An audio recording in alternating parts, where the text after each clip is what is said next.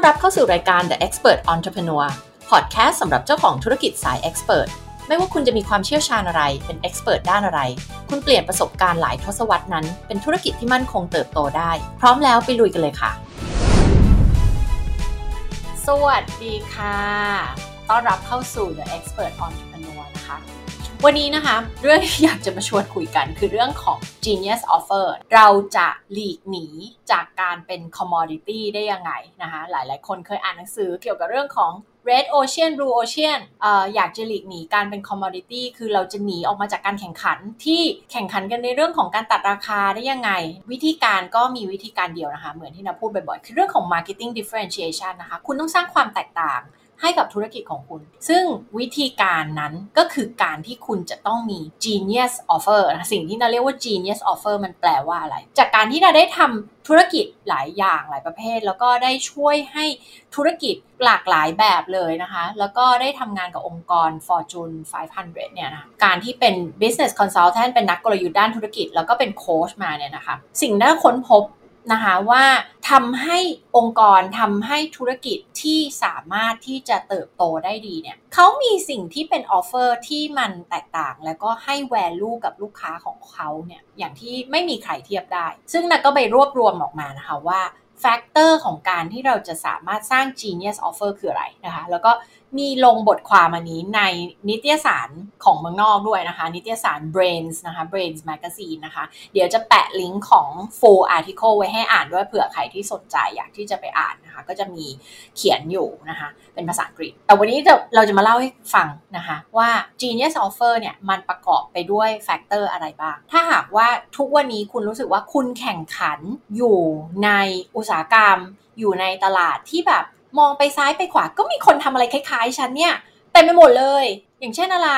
digital marketing agency อ๋อมองไปซ้ายไปขวาก็มีคนทำเฮ้ย สอนคนทำ Facebook ads เอ้ย มองไปซ้ายไปขวาอ้าวมีคนทำเหมือนฉันเลยอะไรเงี้ยนะคะอุ้ยทำอบรมสัมมนาอุ้ยมองไปตรงนั้นตรงนี้ก็มีคนทำคล้ายๆเราอะอะไรเงี้ยนะเราก็ไปทำคล้ายๆคนอื่นเขาอะไรเงี้ยนะคะแล้วเราก็อยู่ในสถานการณ์ที่รู้สึกว่า เราไม่กล้าขายราคาสูงกว่าคนอื่นอะนะบางทีเราจะคิดว่าเราดีกว่าคนอื่นก็ได้เซอร์วิสของเรามีคุณภาพกว่าลูกค้ารู้สึกปราบปลื้มในสิ่งที่เราทำแต่เราก็รู้สึกว่าเอ๊ะไม่รู้จะขายราคาสูงกว่านี้ยังไง ก็คนอื่นเขาขายกันเท่านี้ หรือถ้าคุณทำ B2B แล้วคุณ approach องค์กรต่างๆ แล้วคุณรู้สึกว่าเขาก็ซื้อจากคนอื่นอะในราคาประมาณเท่านี้เราขายมากกว่าเขาไม่ได้เลยนั่นแหละถ้าคุณเจอปัญหาประมาณนี้นะคะ นั่นแหละคือคุณถูก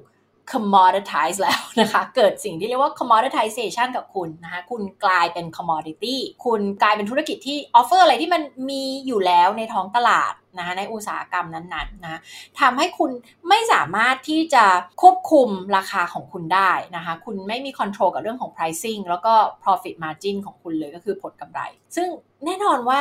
อันนี้ไม่ใช่สถานการณ์ที่ดีที่จะมีใครอยาก ตกอยู่ในสถานการณ์แบบนี้นะคะ ดังนั้นวันนี้เราจะมาคุยกันว่า แล้วคุณจะออกมาจากสถานการณ์แบบนี้ได้ยังไง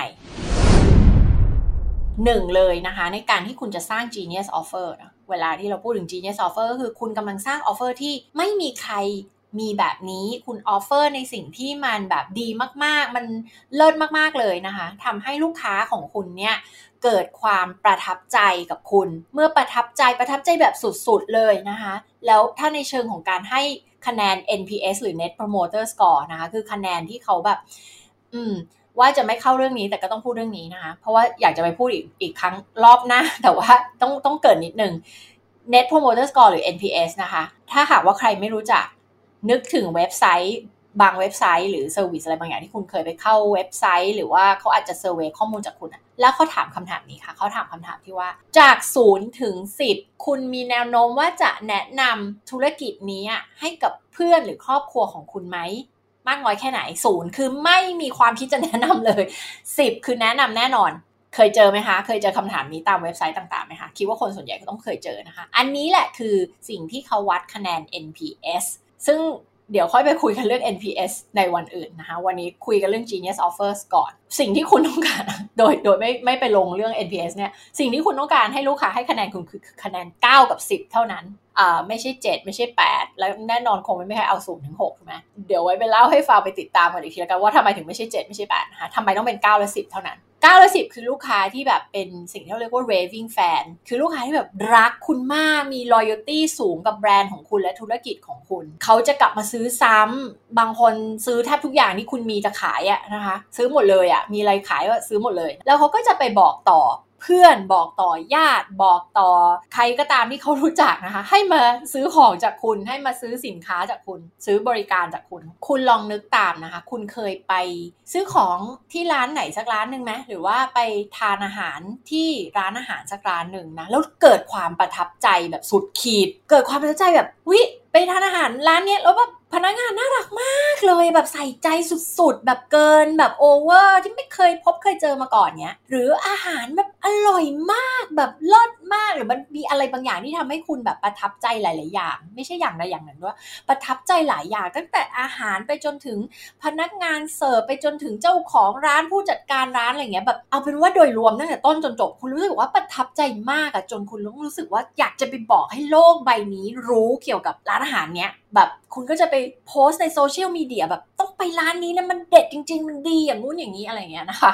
นึกภาพตามออกไหมคะ คือนั่นแหละคือคุณให้คะแนน9คะแนน10คะแนนให้กับร้านนี้ นั่นแหละคือการที่ลูกค้าให้ net promoter score โหวตให้คุณให้ 9 ให้ 10 เนี่ย นั่นแปลว่าลูกค้าเนี่ยเกิดความประทับใจแบบสุดขีดกับคุณ แล้วก็จะไปบอกต่อนั่นคือเหตุผลที่ทำไมมันถึงสำคัญที่เราจะจำเป็นต้องสร้างสิ่งที่มันมันมันสร้างประสบการณ์เชิงบวกขนาดนี้ให้กับลูกค้า ซึ่งกลับมาที่เรื่องของ Genius Offer มันประกอบอะไรไปไปด้วยอะไรบ้างล่ะ มันถึงจะนำไปสู่การที่ลูกค้าจะ เกิดความประทับใจกับคุณมากขนาดนี้ แล้ว Genius Offer มันต้องเป็นยังไงหรอ มันถึงจะแตกต่างสร้างความแตกต่างยูนิคไม่เหมือนคนอื่น ที่มันแบบ unique แล้วก็โดดเด่นจนทำให้ลูกค้าเนี่ยที่เขาต้องการสิ่งที่คุณ offer เนี่ยเขาต้องมาซื้อกับคุณ เขาจะมาแล้วเขาจะไม่ต่อรองราคา แล้วเขาจะไม่มองเจ้าอื่น ไม่มองใครทั้งสิ้น เพราะว่าคุณคือคนเดียวที่มีสิ่งนี้ให้กับเขา นั่นแหละคือเรากำลังพูดถึงเรื่องของการสร้าง genius offer กัน ซึ่งคุณลักษณะหรือว่า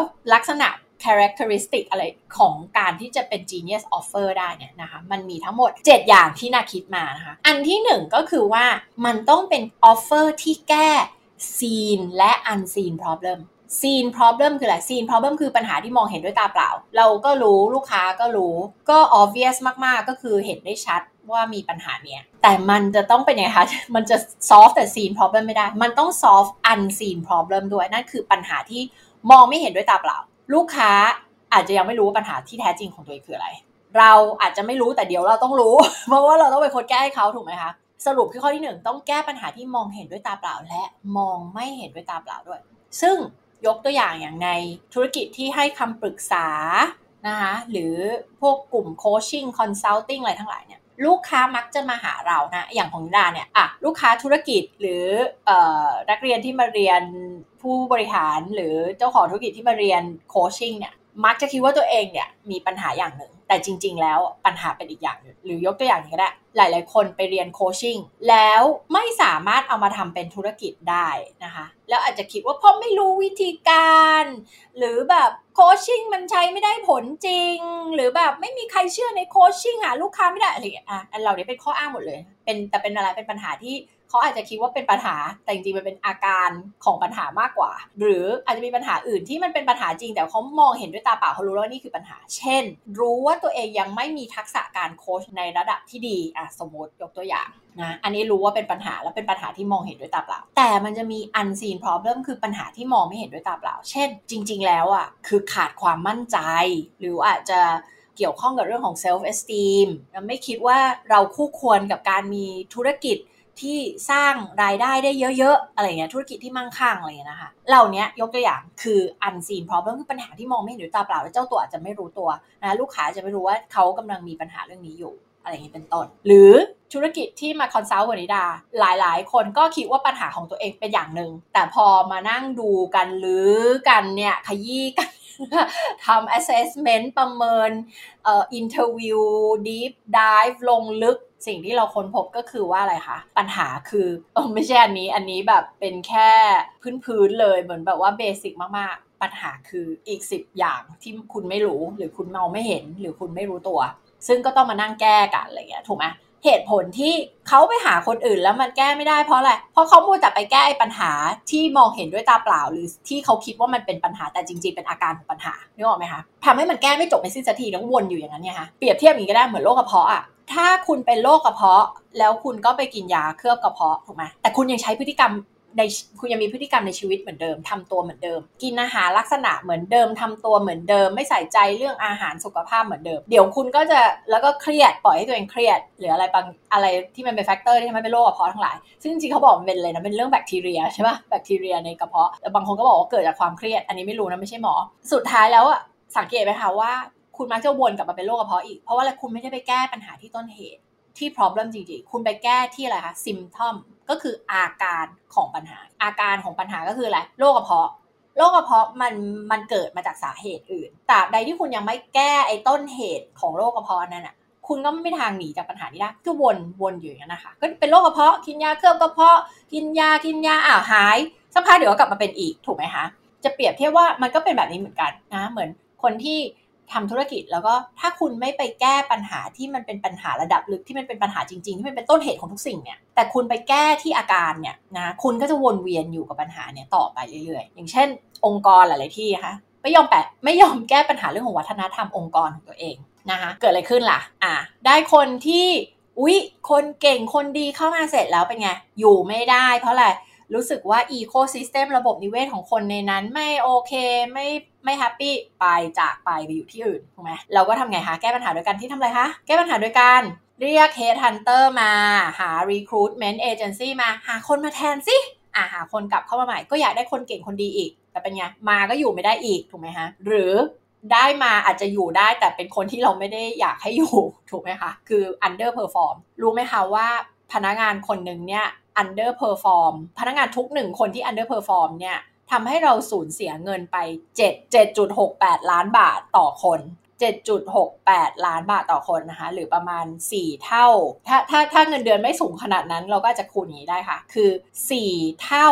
ของรายได้ทั้งปีของพนักงานคนนั้นนะนั่นคือต้นทุนที่คุณต้องเสียไป cost ที่คุณต้องเสียไป เพราะฉะนั้นคุณคูณไปสิถ้าคุณมีพนักงานที่ underperform ร้อยคนคูณไปสิ เท่าไหร่ เสียนั่นคือต้นทุนมันมันไม่ได้แปลว่าเป็นต้นทุนนี้เป็นเงินที่ออกไปอย่างเดียวมันเป็นความเสียหายหลากหลายด้าน การที่คุณมีพนักงานที่ underperform เนี่ยแล้วเขา show up มาในที่ทำงานเป็นไง หน้าบึ้งไม่ happy ไม่พอใจโบ้ย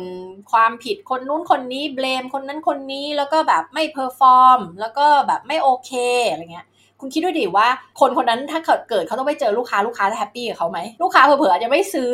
ของจากธุรกิจนี้อีกต่อไป ไม่พอใจไปบอกต่ออีกว่าเนี่ยวันนี้ไปเจอพนักงานของธุรกิจบริษัทนี้นะแบบทำหน้าหงิกมากเลยอย่างเงี้ยเหวี่ยงลูกค้าด้วยแบบไม่โอเคเลยจะไม่ซื้อด้วยแล้วเออลูกค้าคนนั้นจะไปบอกคนต่ออีกเท่าไหร่นะจำได้ไหมคะ9ถึง15 คนนะคะหรืออาจจะบอกมากถึง 20 คน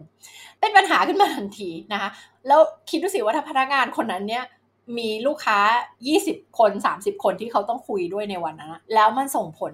เหมือน butterfly effect อะเคยดูหนังเรื่อง butterfly effect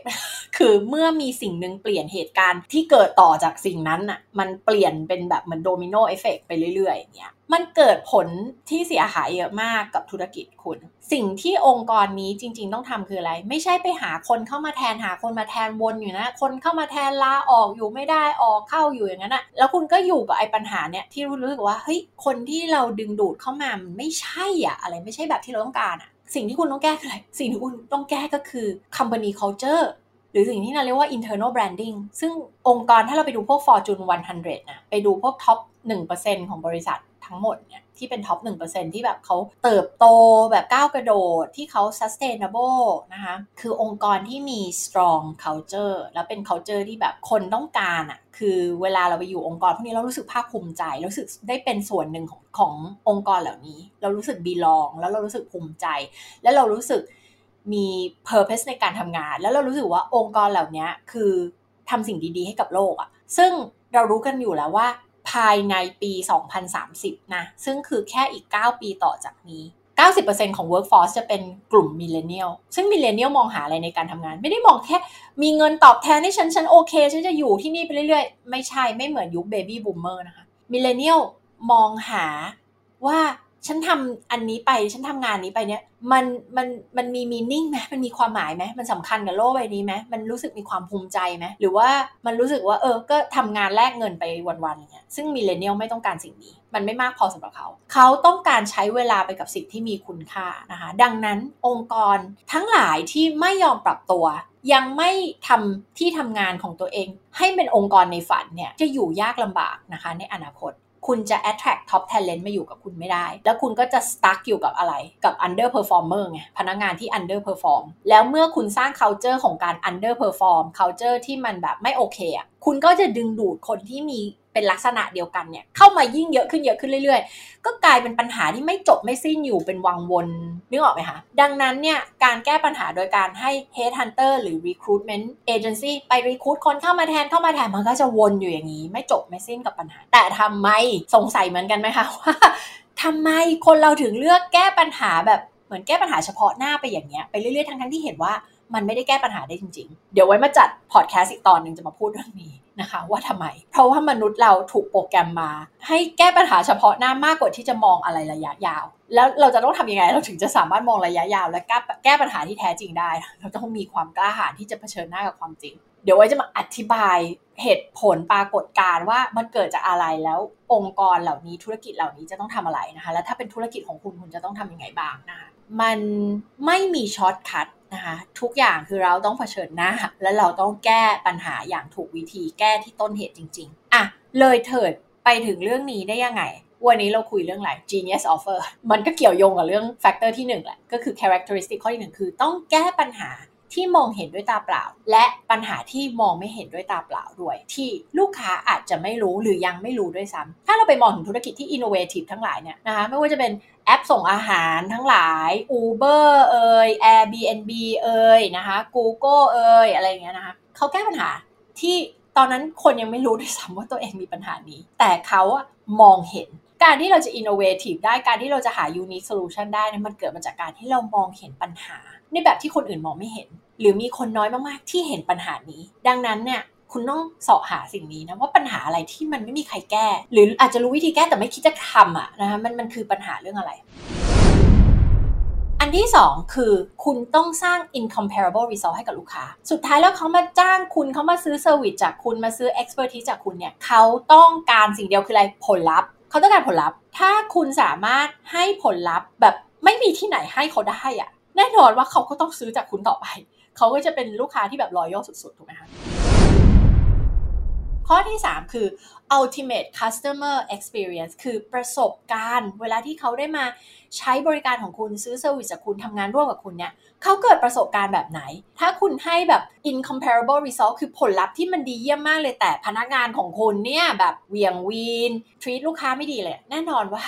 ลูกค้าก็ก็ไม่ไม่อยู่กับคุณหรอกนะคะนึกออกไหมคะ เพราะฉะนั้นคุณจะต้องมีการให้ประสบการณ์ที่ดีกับลูกค้าของคุณด้วยนะคะ หลายๆ องค์กรที่อยู่ในฝั่งของ product base นะคะ เขาจะมีที่เป็น leading company leading global คอมพานีของโลกเนี่ยนะจะโฟกัสในเรื่องของ customer experience กันนะคะ มีการ track นะว่าลูกค้ามีประสบการณ์ที่ดีกับแบรนด์ของคุณไหมนะคะ อย่างที่นะพูดถึงเรื่องของ NPS นะ Net Promoter Score แต่จริงๆ แล้วอะองค์กรที่ดีเก็บไม่ได้เก็บแค่ NPS แต่เก็บข้อมูลเชิงลึกมากกว่านั้นด้วยนะคะ คือประสบการณ์ เช่น track ทุก touch point เลย ตั้งแต่เออลูกค้ามาเข้าเว็บไซต์ของคุณ รู้สึกยังไง เกิดประสบการณ์ยังไง การใช้เว็บไซต์ยากง่ายแค่ไหน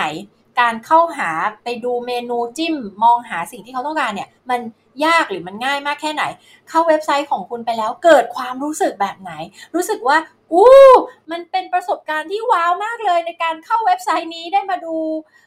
เว็บไซต์นี้ได้มาอ่านข้อมูลในเว็บไซต์นี้หรือว่ามันแบบรูปก็ไม่ชัด เว็บไซต์โหลดช้าหรือแบบเกิดประสบการณ์ที่นั่งหงุดหงิดใจอะไรเงี้ยเขา track ทุก touch point เลยนะ ถ้าธุรกิจอะไรที่มีหน้าร้านเนี่ยอะไปที่หน้าร้านพนักงานเป็นยังไง พนักงานคุยอะไรกับคุณนะคะพนักงานช่วยเหลือคุณหรือเปล่าคุณบรรยากาศอากาศ ความร้อนความเย็นอะไรต่างๆ ใน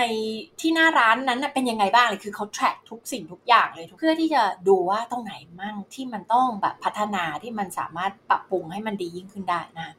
โดยเป้าหมายของเราคือการสร้าง ultimate customer experience คือประสบการณ์ที่มันแบบสุดยอดไปเลยนะคะ ที่แบบมันเหมือนหาที่เปรียบไม่ได้อีกแล้ว มันเยี่ยมมันดีมากๆอะไรเงี้ยอันที่ 4 คือ speed คือความเร็ว ความเร็วในการที่คุณแก้ปัญหากับลูกค้าของคุณ ซึ่งความเร็วที่ว่านี้มันก็อยู่ที่ว่ามันเป็นปัญหาอะไรอีกถูกไหมคะ อย่างเช่น ถ้าเราบอกว่าเราจะช่วยคุณพัฒนาธุรกิจของคุณแน่นอนว่าฉันช่วยคุณแก้ใน 5 นาทีเนี่ยไม่ได้ 1 เดือนยังไม่ได้เลยถูกไหมนะคะนั่นคือเหตุผลที่ทำไม consulting service ของเราถึงเป็นแบบปีต่อปี แล้วลูกค้าส่วนใหญ่ก็อยู่กับเราหลายปีด้วยซ้ำนะเพราะว่าเรื่องของธุรกิจมันต้องทำต่อเนื่องไงคะถูกไหมคะแต่ถ้าคุณบอกว่าอะปัญหาที่คุณแก้คือเสิร์ฟอาหารอร่อยให้กับลูกค้าของคุณได้อิ่มในมือนั้นอะ พึกสปีดก็คือแปลว่าอะไรอาจจะต้องทำอาหารให้เร็วที่สุดทำไงให้แบบ 5 นาทีหลังจากสั่งแล้วแบบไปถึงโต๊ะลูกค้าได้ทานเลยอะไรอย่างนี้เป็นต้นคือขึ้นอยู่อะขึ้นอยู่กับว่าปัญหาอะไรที่คุณแก้กับลูกค้าเนาะแน่นอนว่าสปีดที่เร็วที่สุดก็ต้องยิ่งดีเท่านั้นอย่างลูกค้าธุรกิจเนี่ยถ้าเขามีปัญหาอันนึงแล้วแทนที่เราจะใช้เวลา 6 เดือนในการช่วยเขาแก้ปัญหาเนี้ยถ้าเราแก้ได้ใน 1 เดือนจบ มันก็ดีกว่า 6 เดือนถูกไหมล่ะ เสียทั้งต้นทุน ทั้งโอกาสเอ่ย opportunity cost เอ่ยค่าใช้จ่ายเอ่ยนู่นนี่นั่น เพราะฉะนั้นปัญหาอะไรก็ตามนะถ้าเราแก้ในเวลาที่สั้นที่สุดก็จะยิ่งดีกับลูกค้ามากเท่านั้นนะลักษณะข้อที่ 5 คือ utilize genius ของเรา genius คือ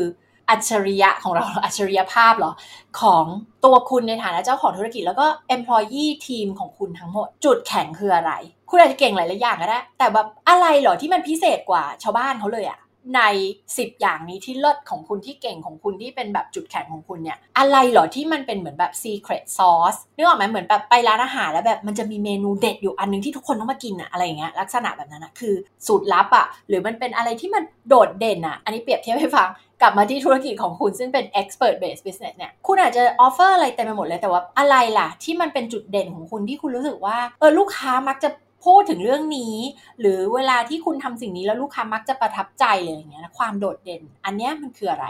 ความพิเศษความเป็นอัจฉริยภาพของคุณของทีมของคุณเนี่ยมันคือเรื่องของอะไร ยกตัวอย่างอย่างของนาเนี่ยความพิเศษของเราคืออะไร genius ของเราคือเรื่องของ ideate การ ideate ไอเดียการมองเห็นแกลในตลาด แล้ว create solution ที่มัน innovative ที่มันยังไม่มีใครนึกถึง ไม่มีใครทำ ขึ้นมาได้เนี่ยอันเนี้ยคือ secret sauce ของเรา นอกจากนี้เราไม่ได้มีสิ่งดีสิ่งเดียวที่เราเก่ง เราเก่งเรื่องอื่น ๆ อีกหลายเรื่องเลย ที่มันรวมอยู่ในสิ่งที่เรา offer กับลูกค้า แต่มันต้อง utilize สิ่งที่เป็นจุดแข็งเป็นจุดเด่นของเรา ซึ่งคืออะไรของเราคือเรื่องของ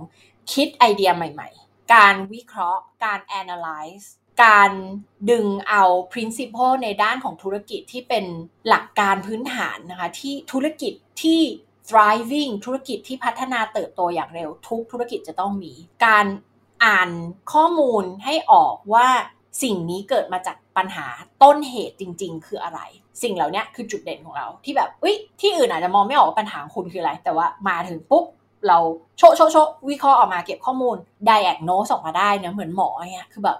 ดูอาการทั้งหมดนี้แล้ววิเคราะห์มาว่า นี่แหละคือต้นเหตุแล้วต้องแก้ด้วยวิธีการแบบนี้ ทีนี้คุณก็ต้องกลับไปมองว่าแล้วในธุรกิจของคุณเนี่ยแหละ genius ของคุณคืออะไรที่มัน unique แล้วก็แตกต่างจากที่อื่น ที่คุณจะ offer กับลูกค้าได้ offer ของคุณเนี่ยที่เป็น genius offer จะต้องเป็น offer ที่สร้างขึ้นมาจากไอ้ genius อันนี้ที่ว่านี้นะ genius ของคุณ genius ของทีมของคุณของธุรกิจของคุณ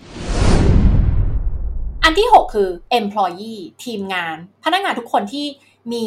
ส่วนได้ พบได้เจอได้ให้บริการกับลูกค้าของคุณจะต้องเป็น employee ที่นอกจากมี skill set คือมีเก่งมากๆในเรื่องที่เขาทำที่เขาเชี่ยวชาญแล้วเนี่ยจะต้องมี mindset ที่ดีด้วย ต้องมี mindset ที่เป็นสิ่งที่เหมือนนั่นเรียกว่า champion mindset นะทุกคนต้องมีการ train มีการพัฒนาตัวเองอย่างต่อเนื่อง ยุคนี้เราเรารู้กันอยู่แล้วนะว่า skill set มันไม่พอนะมันจำเป็นต้องมี mindset ที่ดีด้วย แล้วก็ต้องมี mindset ของการที่แบบ customer first อะคือไม่ใช่พนักงานแบบเอาประโยชน์ของตัวเองมาเป็นหลัก แต่ต้องมองประโยชน์ของลูกค้าเป็นหลัก เมื่อคิดได้อย่างนั้นแล้วแน่นอนว่าสิ่งที่ลูกค้าจะสัมผัสได้จากธุรกิจของคุณเนี่ยมันก็ต้องเลิศล้ำมากๆแน่ๆเขาจะสัมผัสได้ว่า ทีมงานของคุณหรือตัวคุณเนี่ยให้ความสำคัญกับลูกค้าเป็นอันดับหนึ่งสิ่งที่เขาได้ผลลัพธ์ที่เขาได้คือสิ่งที่สำคัญที่สุด ไม่ใช่ผลประโยชน์ของธุรกิจคุณถูกไหมสิ่งเนี้ยมันนำไปสู่ไอ้คะแนน NPS 9 คะแนน 10 คะแนน และเกิดการบอกต่อและเกิดการซื้อซ้ำซ้ำซ้ำซ้ำนั่นแหละ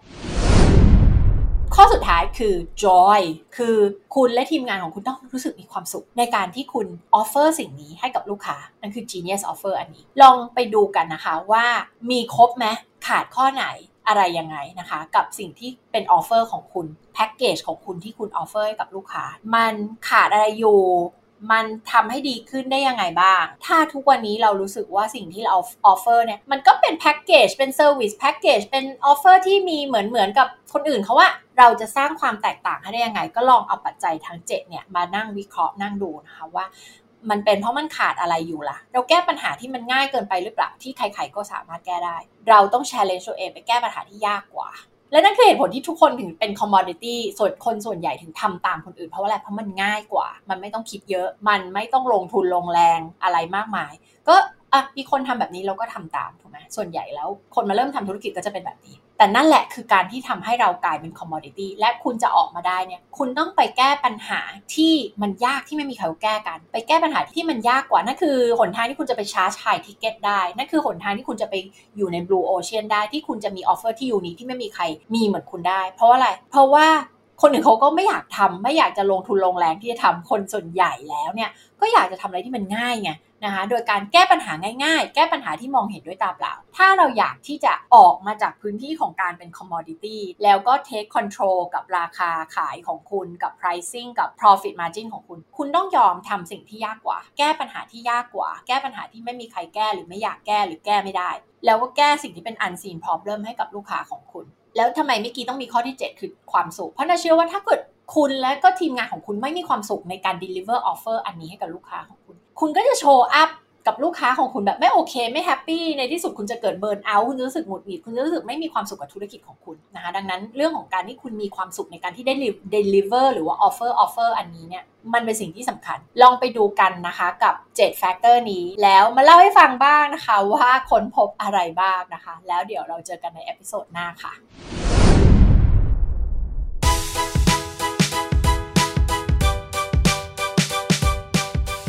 ขอบคุณที่ติดตามกันมากับอีกหนึ่ง episode ของเรา ติดตามนิดาได้ตามช่องทางต่างๆในต่อไปนี้ค่ะ Facebook โคชนิดา Instagram นิดาเลิศ .th Clubhouse นิดาเลิศ และสำหรับใครที่สนใจสั่งซื้อหนังสือ Shine from Within สามารถสั่งซื้อได้ที่เว็บไซต์ SE-ED Book รวมทั้งร้านขายหนังสือทั่วประเทศ และเว็บไซต์ที่ขายอีบุ๊กต่างๆด้วยค่ะ และใครที่สนใจหนังสือ One to Millions Entrepreneur ฉบับภาษาอังกฤษนะคะ สั่งซื้อได้ที่ Amazon นะคะ มีลิงก์อยู่ใน show note ของ episode นี้ค่ะ แล้วพบกันใหม่กับ The Expert Entrepreneur ใน episode หน้านะคะ